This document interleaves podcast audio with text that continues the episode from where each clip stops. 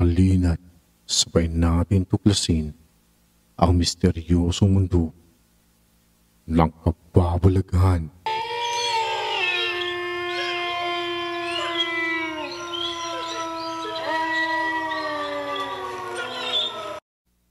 Bago ang lahat, binabati ko muna ang mga listeners na araw-araw sumusuporta sa akin. Unang-una sa Tropang Dilat. At special mention kay Ma'am Kaka na ang laki nang naitulong sa video na ito. At syempre kay Wesley na siya mismong may-ari ng kwento. Simulan na natin to.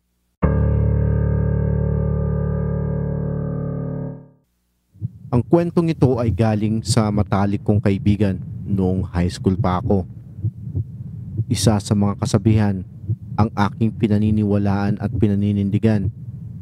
Ito ay ang to see is to believe. Kaya hindi talaga ako naniniwala sa mga multo, engkanto, lamang lupa, at kung ano-ano pang kabilang sa espiritual. Pero pagkatapos kong marinig ito sa aking kaibigan, nagiba ang aking pananaw at bigla kong naisip naggugustuhin mo pa bang makakita o makaranas ng kababalaghan. Nagsimula ito nung first year high school ako. Intram sa school noon. Kahit walang klase, required pumasok at mag-attend ng intrams siguro para suportahan na rin yung mga activities napagdesisyonan namin na tumambay sa loob ng classroom kaysa maglakad-lakad kami ng quadrangle ng school. Pakiramdam namin ang bagal ng oras. Wala na kaming alam gawin. Napagdesisyonan namin na magkwentuhan ng nakakatakot. Yung ibang classmate ko, busy sa paglilibot. Samantala, Sampu naman kaming natira sa loob ng classroom. Yung apat, kanya-kanyang pwesto ng desk para matulog. Habang kaming anim na magkakaibigan, ako, si Kenneth, si Cyril, si Jigo, si Jenny, at Karil ang nagpasyang magkwentuhan ng nakakatakot. Umupo kami ng nakapabilog Ngunit dahil maingay sa labas ng classroom, sinarado namin ang pintuan para mas maging nakakatakot ang aming kwentuhan.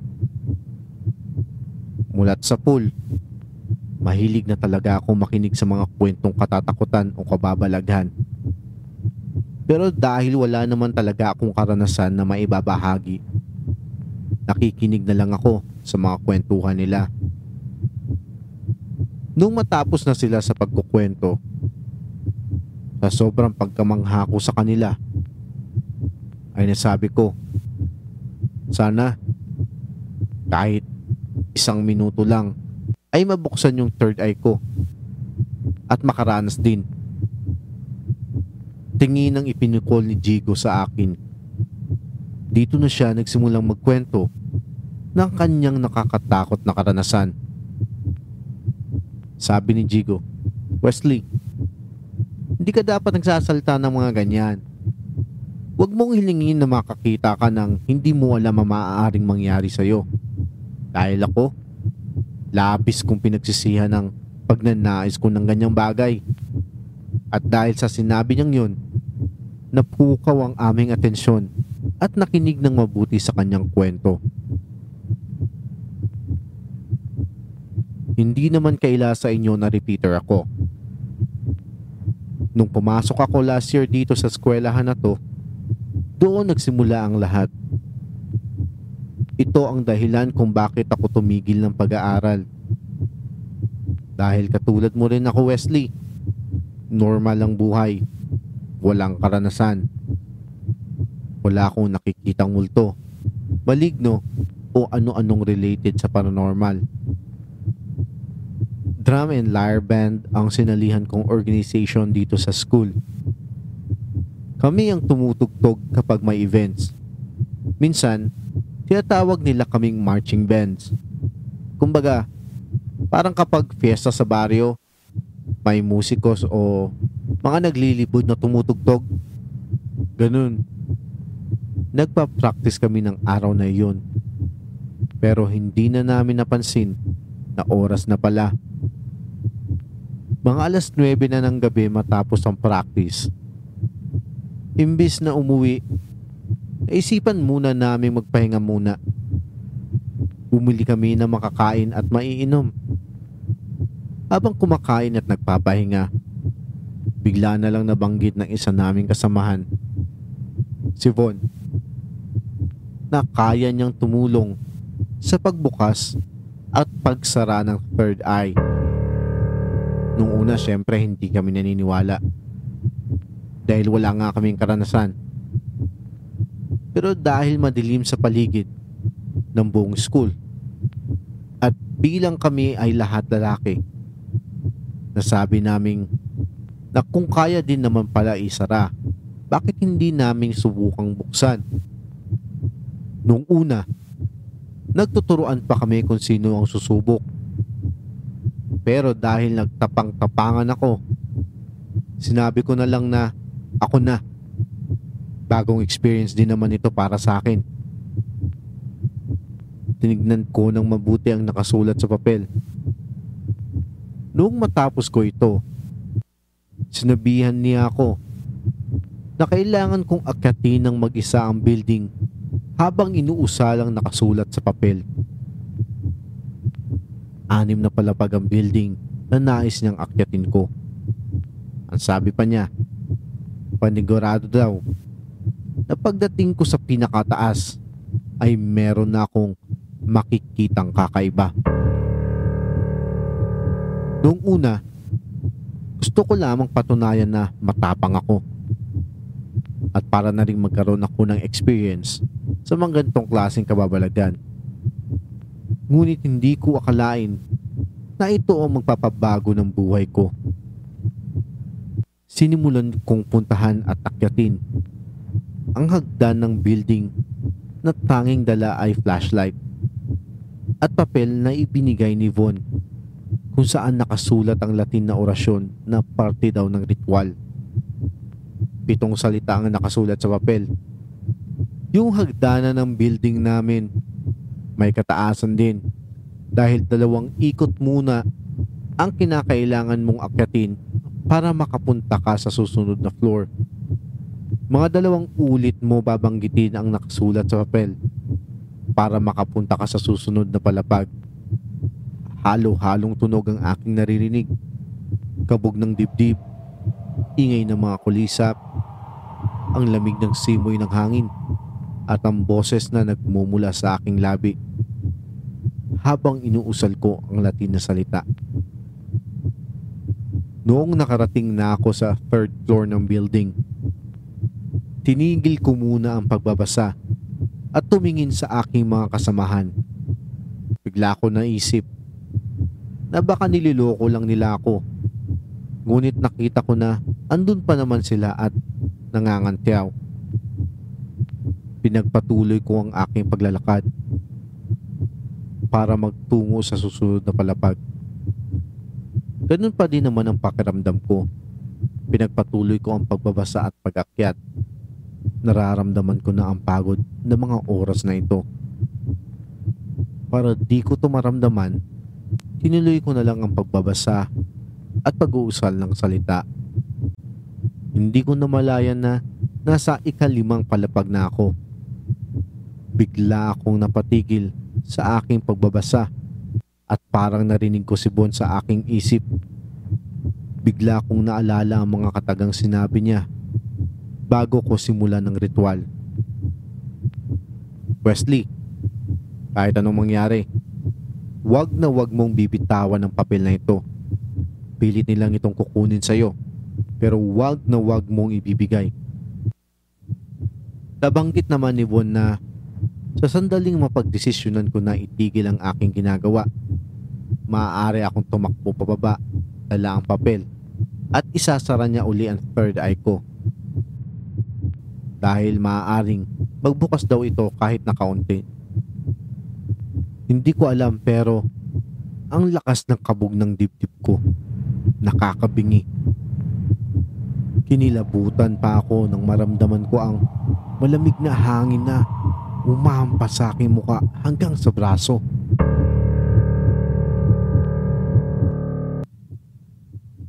Pinilig ko ang aking ulo at pilit na pinapalakas ang aking loob.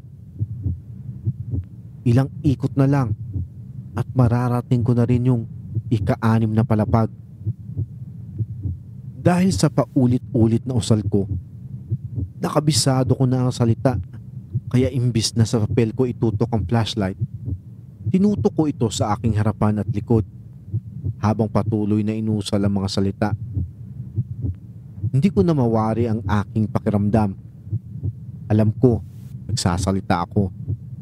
Ngunit may naririnig akong bulong. Hindi ko alam kung sumasabay ba sila. Binaliwala ko ang mga ito kahit na ang mga balahibi ko ay nagtatayuan ng kusa. Sa wakas, narating ko na rin ang ika-anim na palapag. Eksakto sa huling salita para sa ritual. Ang kilabot na aking nararamdaman ay andun pa rin at mas lalo lamang nitong pinatindi nang may narinig akong nakakabinging sigaw na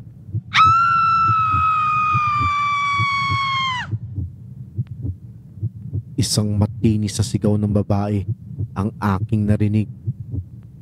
Napakalakas ng kanyang sigaw. Ngunit alam at nararamdaman ko na malayo siya sa kinaroroonan ko. Narinig ko ang mabibigat na yabag ng paa.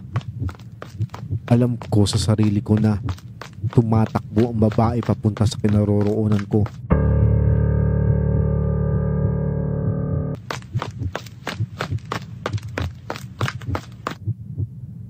Lumayo na ako sa hagdan at idinikit ang likod sa dingding ng koridor. Itinutok ko ang flashlight sa hallway kung saan naririnig ko ang tunog ng mga yabag. Ngunit wala akong makita. Palakas ng palakas ang tunog na aking naririnig. Hanggang isang malakas na sigaw na naman ang aking narinig.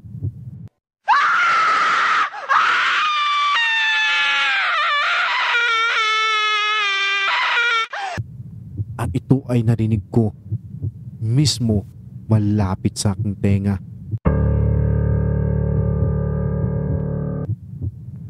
Dahil sa tinis ng kanyang sigaw, napitawan ko ang aking flashlight. Napapikit ako at napatakip ng aking tenga. Ilang segundo ang dumipas at umaliwalas na ang lahat. Naging tahimik ang buong paligid. Wala na ang mga yapak. Dali-dali kong ibunulsa ang papel at pinulot ang flashlight. Habang pinupulot ko yung flashlight, nakaramdam ako ng paglaki ng ulo. Ang kilabot na aking nararamdaman ay hindi ko magawang mailarawan. Laking gulat ko nang makita ko ang babaeng magulo ang buhok na naka-school uniform sa harap ko.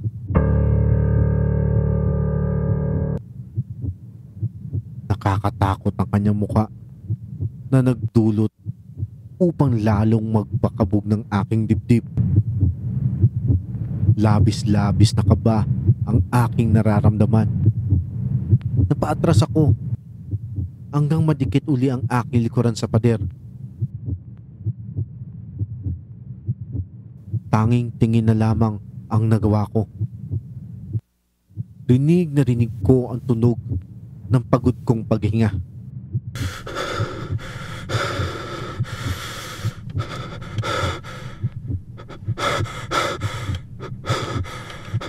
Hindi ko mawari kung dahil ba ito sa takot na nararamdaman ko o epekto lang ng pag-akyat ko sa building na ito. Nang maitaas na niya ang kanyang kanang kamay, akala ko Ahawakan na niya ako. Pero nagkamali ako. Nakatigil lang siya. Nakatitig ng masama sa akin. At ang kanyang kamay ay nakatanghod sa aking direksyon. Na akala mo ay may hinihingi. Dahil dito, naalala ko na naman ang sinabi sa akin ni Von. Wesley, kahit anong mangyari, huwag na huwag mong bibitawan ang papel na ito. Pilit nilang kukunin sa ito, pero huwag na huwag mong ibibigay. Naglakas loob ako na kausapin ng babaeng nasa aking harapan. Kahit halos mautal-utal na, nasabi ko pa din na, "Ah, ah, ah, anong, ah, anong hinihingi mo sa akin ate? Sandaling katahimikan ang bumalot. Napakiramdam ko ay tumigil na ang oras. Ngunit hindi sumagot ang babae. Ibinaling niya ang kanyang mata paunti-unti pababa sa aking kanang bulsa kung saan ko inilagay ang papel. Sandaling katahimikan ang bumalot at pakiramdam ko ay tumigil ang oras. Ngunit hindi sumagot ang babae. Ibinaling niya ang kanyang mata paunti-unti sa aking kanang bulsa. Kung saan ko inilagay ang papel na aking ginamit sa ritual. Hindi ito nagpatinag. Hindi ko alam kung gaano katagal kami na sa ganong sitwasyon. Ang tanging naisip ko na lamang ay gusto ko nang umalis. Gusto ko nang makababa. Ang tanging nasambit ko ay, Ayoko na po, bababa na ako.